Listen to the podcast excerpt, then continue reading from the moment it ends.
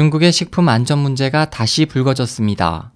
중국 국가식품약품감독국은 지난 20일 공고를 통해 유명 음식점을 포함한 중국 국내 35개 음식점에서 마약 성분이 함유된 양귀비 껍질을 검출했다고 발표했습니다.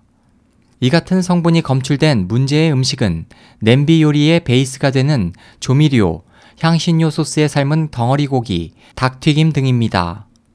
감독국이 발표한 블랙리스트에는 베이징호 대찬음 유황공사, 안후이 주흑압 등 유명 식당도 포함되어 있습니다. 양귀비 껍질은 양귀비 열매에서 유액을 채취한 후 씨를 제거한 것으로 한방 생약입니다.